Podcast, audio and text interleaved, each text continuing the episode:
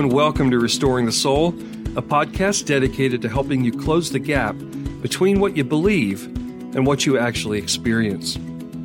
I'm your producer, Brian Beatty. Thank you for listening. Now, before we get into today's conversation, I'd like to let you know that today's episode of Restoring the Soul is being brought to you in part by the great folks at Riverside.fm. As a podcast producer, I'm always looking for tools to assist me in the creation of the program. Now, not just cool gadgets with great bells and whistles, but technology that makes me a better producer and something that causes our podcast quality to soar. We started leaning into Riverside during COVID and could instantly hear how much better and more professional the podcast started to sound. And most recently, Riverside has added some great features that help take our social media game to the next level. Now, Riverside is user friendly and it's also affordable. I couldn't imagine producing this show without them. So check them out today and all the other amazing features they have at riverside.fm and create an account. You can get started by using the code Michael10 for $10 off a subscription. Just click on the riverside.fm link in our description. Now, in this episode of Restoring the Soul, Michael welcomes Laura Barringer to the podcast. Over the past decade, we've seen incredible examples of toxic church culture that has upended congregations and has left thousands of church staff and congregants confused and shaken. In 2020, Laura co authored a book with her father titled A Church Called Tov Forming a Goodness Culture That Resists Abuse of Power and Promotes Healing. Together, they dedicated the book to the wounded resisters, which provides a framework to create a good church culture rather than a toxic one in order to prevent further abuse. As you'll hear in the interview with Michael, Laura has firsthand experience of toxic church culture. She's a graduate of Wheaton College, makes her home in the Chicago suburbs with her husband and three beagles. So without any further delay, here's your host, Michael John Cusick. Laura Barringer, welcome to the Restoring the Soul podcast. Thank you for having me. It's an honor to be with you today. Well, the book that you wrote uh, around a year ago with your dad, Dr. Scot McKnight, the renowned New Testament theologian and scholar, is called A Church Called Tov. And I always forget the whole subtitle uh, forming a goodness culture that resists abuses of power and promotes healing. And wow, has this book been timely. Mm-hmm. So once again, thank you for writing the book. Um, you were talking to me earlier before we started the recording that you're not a full-time writer you're a teacher so mm-hmm. talk to me about the, the the context of what was happening it was rather personal with your experience at willow creek that led to how this book come about I, like you said, I'm a teacher. I've spent 20 years of my career in education, working in primary education classrooms, and writing a book, certainly one like this, is not something that I ever planned or envisioned for myself. It started for us, honestly, with the unfolding of the Willow Creek story, where an article in March 2018, an article about our former pastor, Bill Hybels, broke in the Chicago Tribune. And the headline immediately grabbed our attention because we had attended Willow Creek for over 20 years and were familiar, obviously, with the pastor and the church. So, kind of rolled my eyes, honestly, when I read the headline. But then when we started reading the article, I read it aloud to my husband. We were frankly stunned because we knew the names of the women. We knew the names of the women that were bringing these allegations against Bill Hybels. And we knew them well enough. Some of them we had known for over 20 years. They were family friends, knew them well enough to know that they weren't the type of people that were going to just make up a story to collude to take down Hybels before he retired, as he was claiming.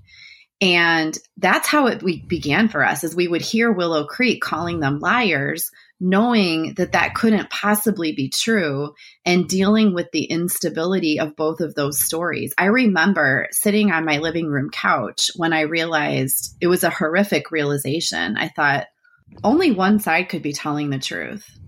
And it's really disturbing either way. And I think that it's the women that are the ones telling the truth. And it was really my first experience with a church that I knew and that I loved purposely, intentionally misleading people to protect their reputation. It was a, it was a very difficult, sad, infuriating time.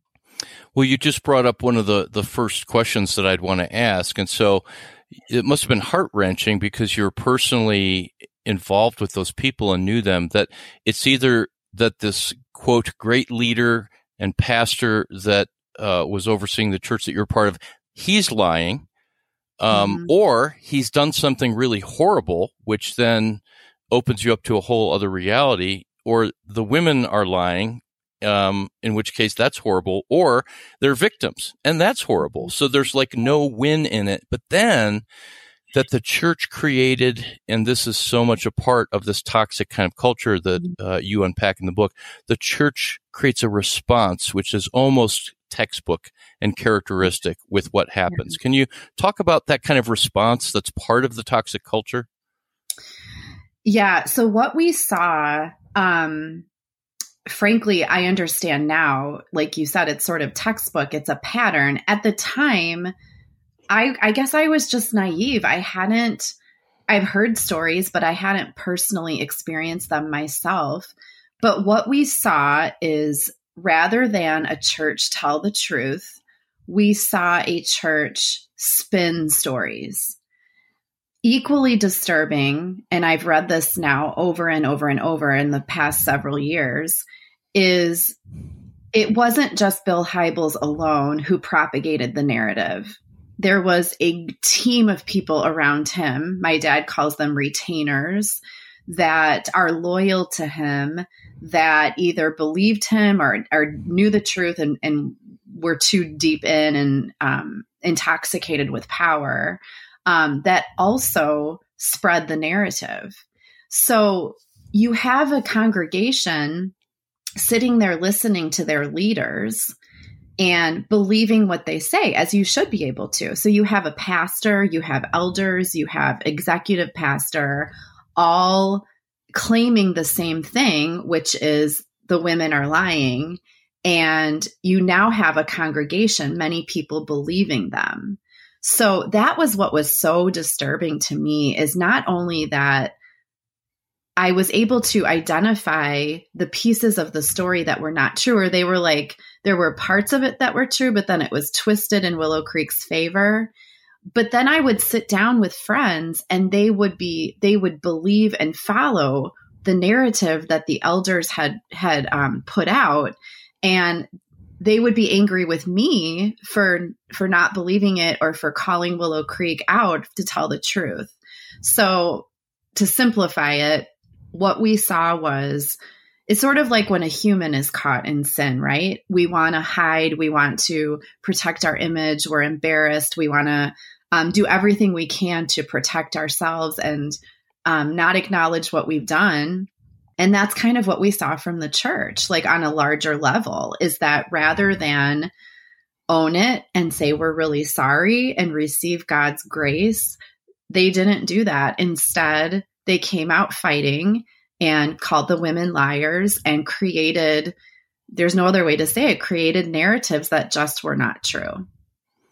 And also, as you described, just in that short response, there's a trickle down effect where there's right. kind of the macro undoing and the either or, you know, I'm telling the truth or you're telling the truth. But you talked about how then people were angry at you yes. or hurt by you because then you become a betrayer for having a certain kind of position. And then it's just like a cancer that grows all throughout the body where people start to take sides and no one in their sin ever thinks through what the fallout or what the dominoes will be that fall forward. Yeah. You know, it's interesting you say that, Michael, because I have said to friends so many times the ripple effects of one person's sin and not just sin, we all sin, but the refusal to confess and surrender to the truth, the ripple effects of that have been I'm just astounded at how far reaching they've been. I still have friendships, friends that still will not speak to me because what I publicly said about Willow Creek. Hmm. It's astounding. Gosh. Yeah. Yeah, and and so again, I can only imagine the pain and the heartache that you've gone through. Was the book healing to write the book and to dive into this from more of a, a kind of literary research perspective? It was. It was equally hard, but also equally healing. I felt all along I've I've always felt like it was a prompting from the Holy Spirit to speak and write. And it's not an opportunity that I, like I said, I'm a teacher. I don't have a platform. At least I did not at the time. My father did, and he was willing to use it. And he had had publishers writing, asking, or calling, asking him to write um, a book about Willow Creek, which he declined at the time. But as more time went on, and I felt like he had something to say, I felt like I had something to say we decided together to write a book that was ultimately redemptive. So it was truthful, but the reason that we spoke and wrote and said what we did is because we always felt and still believe that that's not how God designed the church. That we have fallen people leading the church, but it's it's not right. It's not how it should be. And we wanted to offer an alternative, an alternative to hiding and abuses of power. We, by the way, we we wrote mostly about sexual abuse. We get a steady stream of letters from readers, mostly for about power abuse, and so we have always just felt like this isn't how God would want the church to be and how people to treat each other. And that was the impetus for for why we wrote. I know that power abuse uh, can have a whole uh, separate context where it's not about sex and the rise and fall of the Mars Hill podcasts, which have become so popular and, and waking a lot of people up to, oh my gosh, that is abuse and manipulation. It's unhealthy. But also, those podcasts are wounding people because it, it mm-hmm. then makes them um, come to terms with the pain that they've and the abuse that they've suffered. But would you say that all kinds of abuse in an institution or especially a church that it all involves a power dynamic mm-hmm. Yeah i would. From what we've learned in the past few years and i'm not an expert but i've read a lot and i've researched a lot. And sure sexual abuse for example comes down to an abuse of power. It, it always is about a power imbalance where you have one person who has more power than the other and victimize the people beneath them. Yeah, and yeah. then there's this response, and I forget if um, if you wrote about DARVO, this acronym, in your book, but I know that it's common with um, church abuse and religious abuse. But it stands for deny, attack, and then reverse the victim and the offender, and that is the exact textbook yeah. strategy that was used here. So first yeah. to deny, no, it didn't happen. And anymore, whenever there's an accusation, I just kind of sit back and say, we'll see, because there's usually the slow unfolding of you, right. an acknowledgement of maybe a little bit of abuse. And I'm really sorry, but then it becomes bigger and bigger. Um, but then when denial doesn't work, that there's this attack to come out against. Right. And that's really this reversing that the original victim is now the perpetrator because of how dare you say these things to our beloved leader. Right. Yeah, I actually I think I wrote about Darvo at one point. I think it got cut. My dad kept cutting things. I'm like, people want to read he's like, Laura, people don't want to read 40 pages about your story of Willow Creek. I said, Yes, they do. It's page turning. He's like, No, it's not. It's gonna get cut. But anyways, at one point Darvo was in the book and I learned about it through the process of writing. And again, I don't attribute anything of this to my own self because it's, I believe that it was, it was a, a spiritual, um, process for me and the Holy Spirit directed me and gave me these words.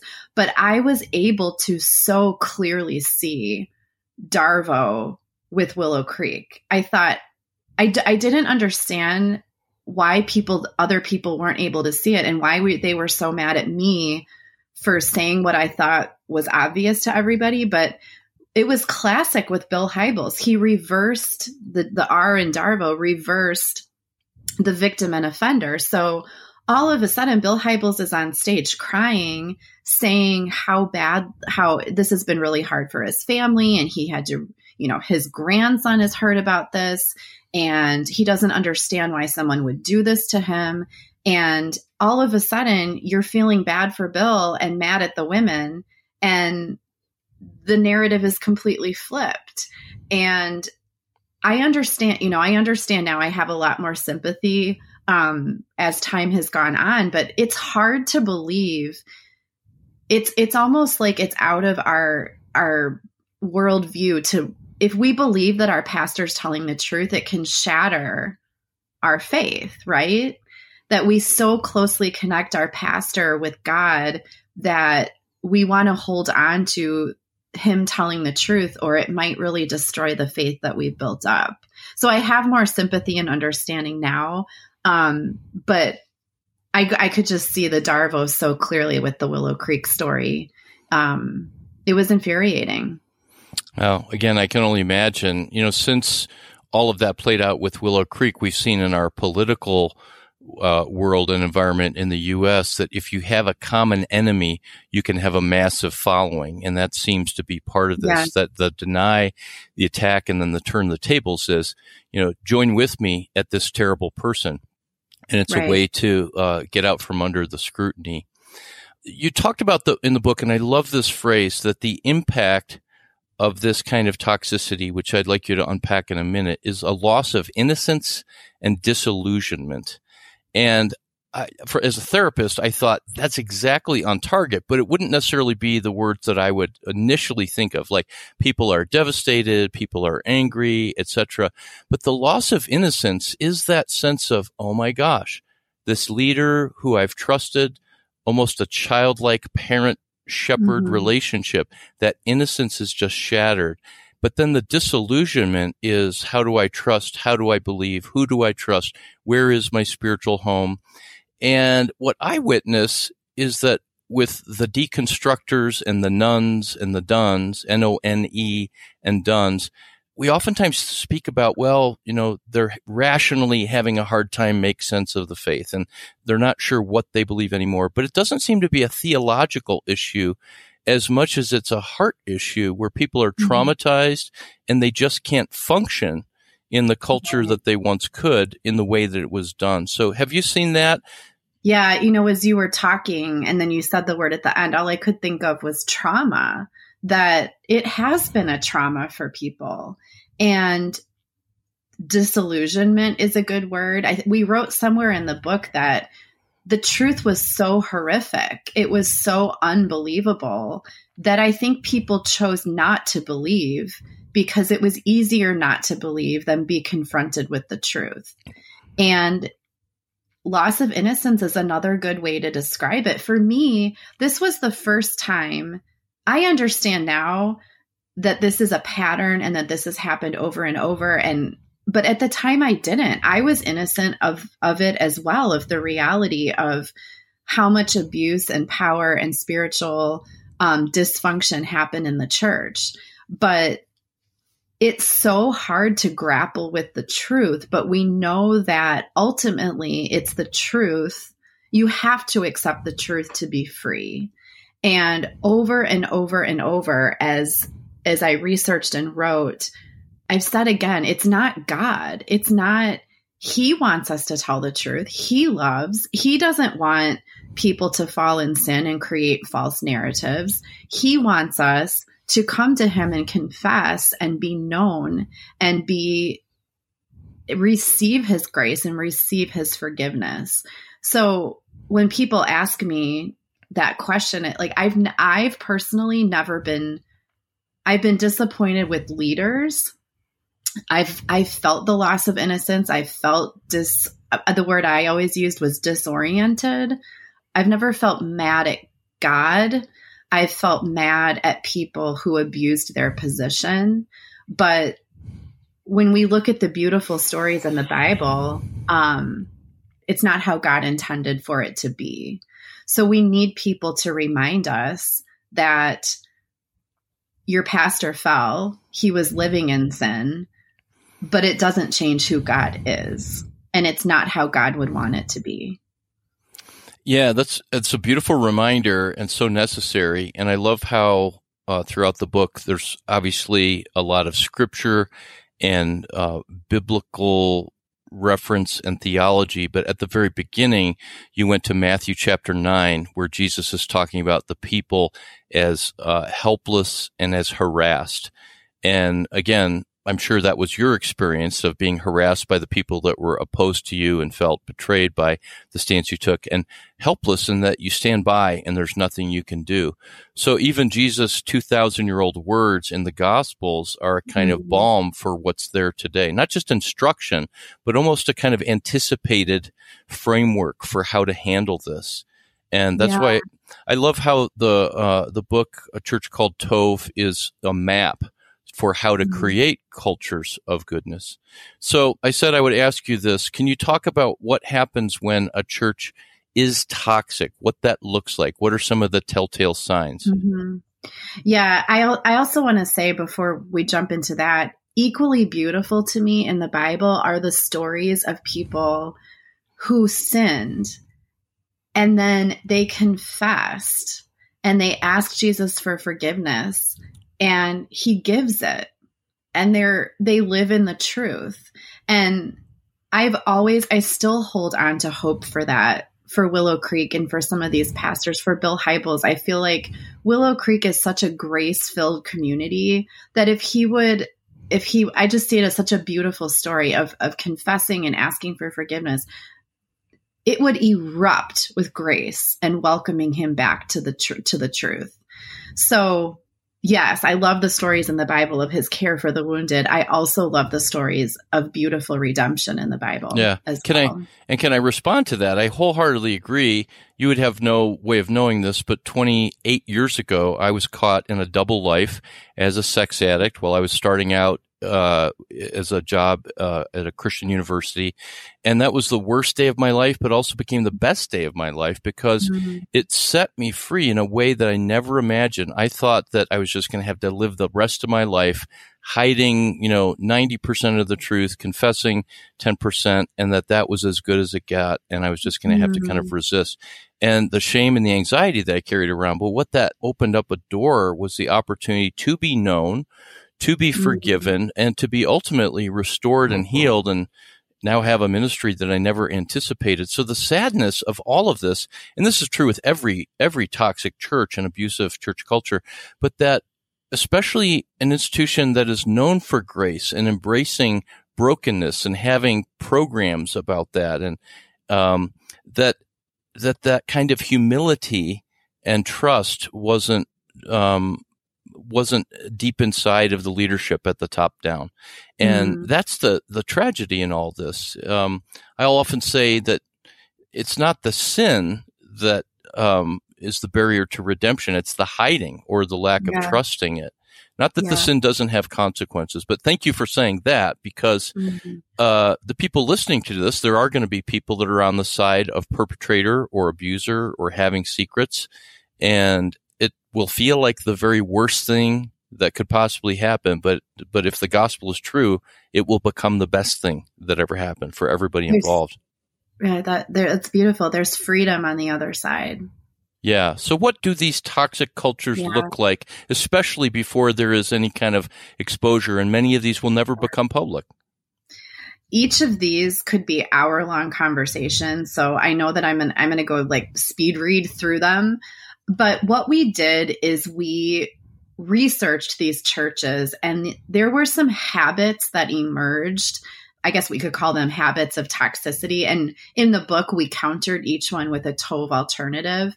So, like I said, each of these could be hour long conversations, but the patterns and habits that rose to the surface for us of traits of toxicity and toxic institutions were a narcissist culture, which we've seen an increase in lately. Rather than nurturing grace, we saw um, fear cultures. Toxic places have employees that are afraid to talk and tell the truth for fear of repercussions. Um, rather than putting people first, toxic churches or organizations defend the institution and are overly loyal to protecting its image rather than putting people first, like Jesus did. we talked about this one a lot already with Willow Creek. Toxic organizations don't tell the truth. Rather than just coming clean, they make false narratives. Um, they refuse to enter into a season of confession and repentance. Toxic churches, rather than nurturing a spirit of justice, they resist it by being overly loyal to each other and to the leader. Celebrity culture is another big one that rose to the surface a lot of this, even though we we saw, you don't have to have a huge church to have a pastor that might be abusing power, but there's a special temptation with the large mega churches a celebrity culture can develop, and we found that to be highly toxic. And then one that was um, has been big with my dad for decades is the leadership culture. Um, Eugene Peterson, he says, railed against it for years, where rather than being a pastor being a pastor, we've seen a pastor, the role of a pastor become more like a leader.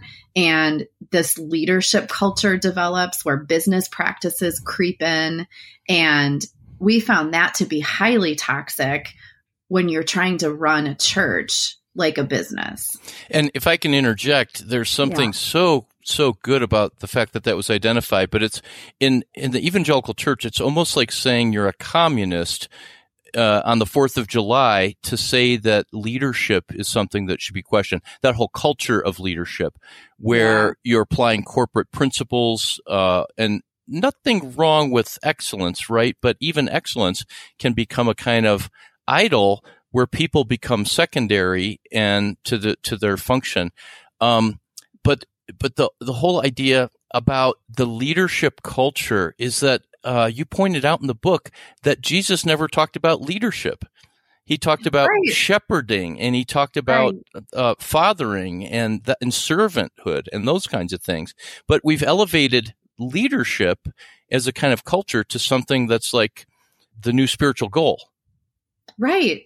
You know, I I asked my dad about this cuz he's the theologian, I'm the teacher. Um I said, you know, tell me more about Jesus and leadership and what he said about it. And my dad said, Jesus and Paul, and of course, I'm not I'm not a theologian, so don't quote me, but he said something like, um, Jesus and Paul did not talk about leadership. And when you look at the role of a pastor, it's not a leader. And he said there's a little bit of a case could be made for a pastor as somebody who stands in front of people, and some could interpret that as leader. But the role of a pastor does not intersect with being a leader. And I thought, well, isn't that interesting how far off course we've gotten then? Because, you know, I, before I saw any red flags at Willow Creek, I do remember thinking, okay, I don't have, the, I don't think I have the gift of leadership. I mean, at least I, I wasn't utilizing it at the time if I did. And I thought, I don't feel as important. I remember feeling that like the gift of leadership was elevated at Willow Creek above all other gifts. And I remember sitting there at the leadership summit, which Willow Creek held every year, thinking like, okay, you don't all have this gift of leadership. There's no way that all of you have it. And I thought, you know, my gift is I don't know, let's encouragement. Why we don't have conferences about encouragement. I don't I just don't feel as important because I don't have that gift.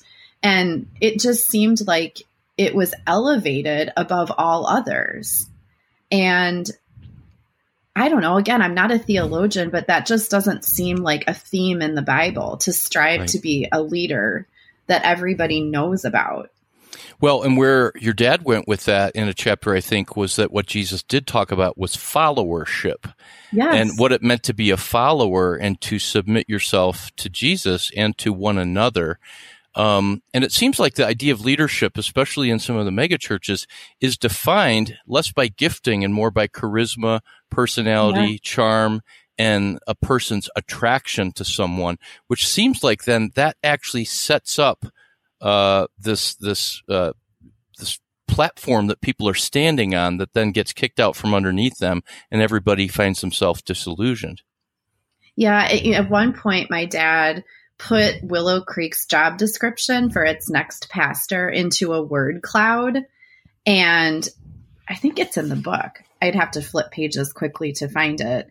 But he compared in the book, he has two word clouds what the Bible says about a pastor and what Willow Creek's job description was. And they're completely opposite. Hmm. They were looking for like a CEO type, a person who was well connected, that could raise money, that was charismatic. There was no mention of a seminary degree. It was about performance and being able to raise money and draw people to the church. So that was another very interesting conversation is I think we need voices like my dad who has spent his lifetime studying the Bible who can say, listen, this isn't what the Bible is is saying that a pastor is. And not that it's wrong, but it can lead people astray. Right. Like that is the way to do it. And I think we would be remiss if we didn't bring up the fact that a common response to this is, well, look at what God has done through this organization.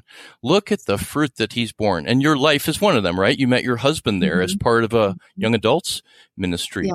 And yeah. it's, it's frustrating and confusing. And I'm sure somebody somewhere has a coherent theological answer, but that God will use uh, broken people and a toxic culture, and there's still fruit that comes out of that. And then that's a temptation to justify that as long as there's fruit, that we tolerate what is toxic. Because I've heard over right. and over again, well, if we told the truth about this, then the name of Christ would be shamed.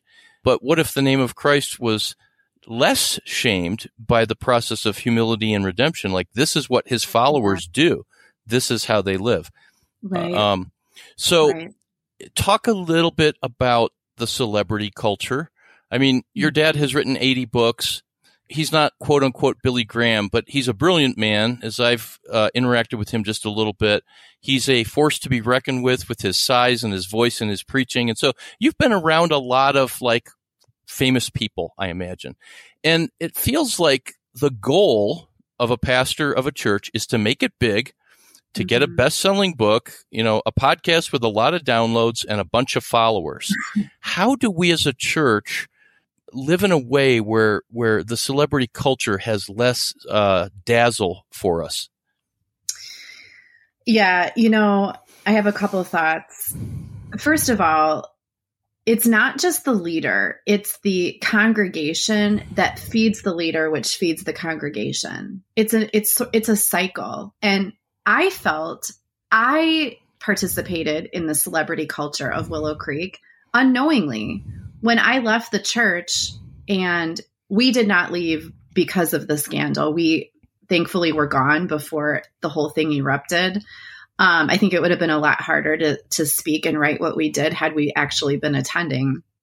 But for me, I did not see clearly the toxicity and the problem that I was perpetuating until I left. And we started attending a little Anglican church. And I thought, my goodness, there's no screens. Stop. Shockingly, one of the most obvious things to me was there was no clapping ever for anybody nobody clapped in church, which I thought this is probably a lot healthier. We don't have people getting up on a stage because there is no stage. We don't make their their face huge because there's no screens, and we certainly don't stand up and give them a round of applause. So I don't want to rail on megachurches. We had a friend read our manuscript before it went to print, and he said, I think you guys have been a little tough on megachurches. So we softened it quite a bit um, with his with his valuable feedback. I don't think that all megachurches um, have a celebrity culture, but I do think it requires a person of very strong character to to pastor one. I'm not going to say lead one, but to pastor one to not fall temptation to the celebrity. I don't want to be a celebrity church pastor, but if I was one, would I fall temptation to to the green room and feeling important and having private jets? I pro- I don't know, probably. I just I don't think humans are made to be put on a stage and applauded, and especially linking them to God. You have to have a really really strong character to do that and not fall susceptible and to pastor your people so that they're not worshiping you. You know, it I I remember being in the the um, foyer of Willow Creek one time and Bill Hybels walked by and he had his bodyguards around him and I literally like squealed. Like there's Bill Hybels, you know. I remember my husband was like, "He's not a celebrity." I'm like, "Yeah, he is." You know, like so not only did he behave like one, but we, I treated him that way too. So it takes both. It's a cycle. It's it's the congregation feeding the celebrity and it's the person on stage behaving as if they are one. Yeah, I well, I appreciate you saying that because I I have my stories of that too, where I know this is a sexist term, fangirl, but I've been a fanboy, and the funny thing is, is over the years, the people that uh, have been my heroes, or at least a handful of them, have called me up and become counseling clients, saying, "I need to deal with how to how to live in this crazy world of being a celebrity." And so I'm, I'm reminded that this whole conversation and how you, by the way, I don't think we define the word tov. So there might be people saying, "Is that an acronym for like top of the top order view or something?" But tov is the Hebrew word for goodness, right? Yes, that's correct. So, so, this whole conversation is about ultimately not the toxicity, but how do you create a culture of goodness? Um, and there's a fundamental brokenness inside of human beings that when we become Christians, we say, okay, Jesus died on the cross for my sins, and now I have eternal life and I'm going to heaven. But if we don't deal with that internal brokenness and pursue emotional health as the other side of the coin of our spiritual health, then this kind of toxicity and brokenness will will play out. Our our pain that's not transformed gets transmitted, and so I mm. uh, I think I would like to write a book with your dad called uh, a soul called Tov. You know the the, the what the mm-hmm. restored soul looks like. So can we shift gears? And you're right. This could each of these topics would be a wonderful one hour conversation, and talk a little bit about what the Tov culture is and how you create that. Sure. So we, like I said earlier, we researched these habits or traits of toxic churches, toxic cultures, and the habits that I covered earlier rose to the surface. And we wrote about each of them. And then what we did is we countered each one with a Tov alternative. So here they are. So, for example, narcissistic culture is um, a sign of a toxic culture where you've got a narcissist leading the charge. We read and researched narcissism and thought, okay, the opposite of narcissism is empathy. Churches, people who are narcissistic cannot feel other people's pain. So rather than having a, to resist a narcissist culture, you need to nurture empathy to resist the fear culture where people are constantly walking on eggshells and afraid of telling the truth and afraid of asking their leaders questions. To counter that, you need to nurture grace. To counter institution, my dad called it institution creep, where the institution, the church is starting to feel like a business instead of a church. To mm. counter that, you put people first. That's the Tov alternative.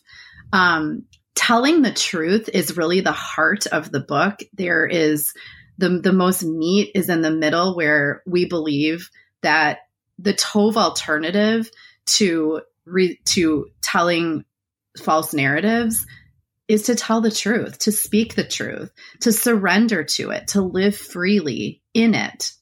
My dad has a beautiful section on Yom Kippur about um, how it was celebrated every year in Israel.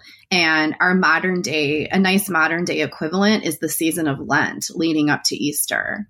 And Tov, Tov organizations and Tov cultures, they tell the truth. They admit their sins and they they mourn them and lament for them and then they live in the freedom of God's forgiveness. Tov churches rather than being loyal to the leader where um, we saw this a lot with with our Willow Creek friends. They were so loyal to to the the Hybels family or, or to to the name of the church that they didn't nurture justice for the abused. And so we felt that the alternative to a toxic loyalty culture would be to nurture justice. Resisting the celebrity culture is nurturing service would be a Tov alternative. And my dad, my dad always says in interviews, like he believes pastors should be serving, but don't tell anybody that you did it. You don't get up on stage and talk about how you spent the weekend. Um, don't tell anybody. That's right. not the point of service. You can tell your spouse, but you don't need to tell everybody. So, a Tov alternative to celebrity is to nurture service within your congregations.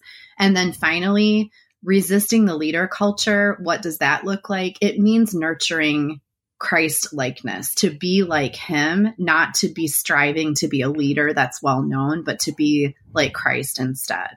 So we believe that if churches nurture these habits of goodness, these Tov good alternatives, we're hoping that it could be just a culture shift where we're not nurturing toxicity, we're nurturing goodness and healing instead.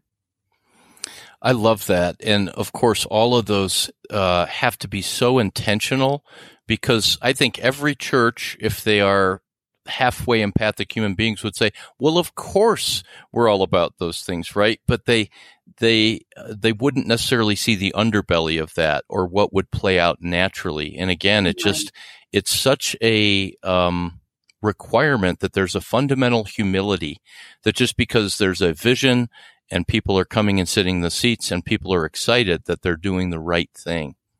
Mm-hmm. Um, I sure appreciate you taking the time today, and I appreciate uh, what I imagine were endless hours of research and collaboration with your dad, Scot McKnight. But the book, A Church Called Tov, Forming a Goodness Culture That Resists Abuses of Power and Promotes Healing. I just think this is an essential read for anybody in leadership, from pastors to associate pastors to elders um, and anybody at all who wants to to create uh, a Tov culture, a culture of wholeness. My final question would be: What would you recommend for the person who has experienced uh, a, an abuse of power, spiritual abuse, sexual abuse, or other from a church? What would you uniquely say to heal? I would say find a counselor I we've had story after story after story and being hurt, being wounded by a church is uniquely painful. Being hurt by people who represent God is a terrible kind of pain. And I've learned that we can't expect the church to to fix what's been done. And I think what I've found is most important is telling your story to a safe counselor, whether that's a, you know, a trained therapist or psychologist is going to help heal more than anything. Um, talking to other people who have been through the situation might help you feel less crazy. But after listening to survivor stories for the past couple of years, that's my best and advice that I can offer is to find a safe counselor that can guide and help heal. Well, amen to that. We're all for that. So, a final thank you to you, Laura Barringer, for this conversation and for the work that you've done with a church called Tov. Thank you, Michael, for having me. It was truly a blessing for me to be with you today. So, thank you for listening to another episode of Restoring the Soul. We want you to know that Restoring the Soul is so much more than a podcast. What we're all about is helping couples and individuals get unstuck. You know how some people go to counseling or marriage therapy for months or even years and never really get anywhere? Our intensive programs help clients get unstuck in as little as two weeks. To learn more, visit restoringthesoul.com. That's restoringthesoul.com.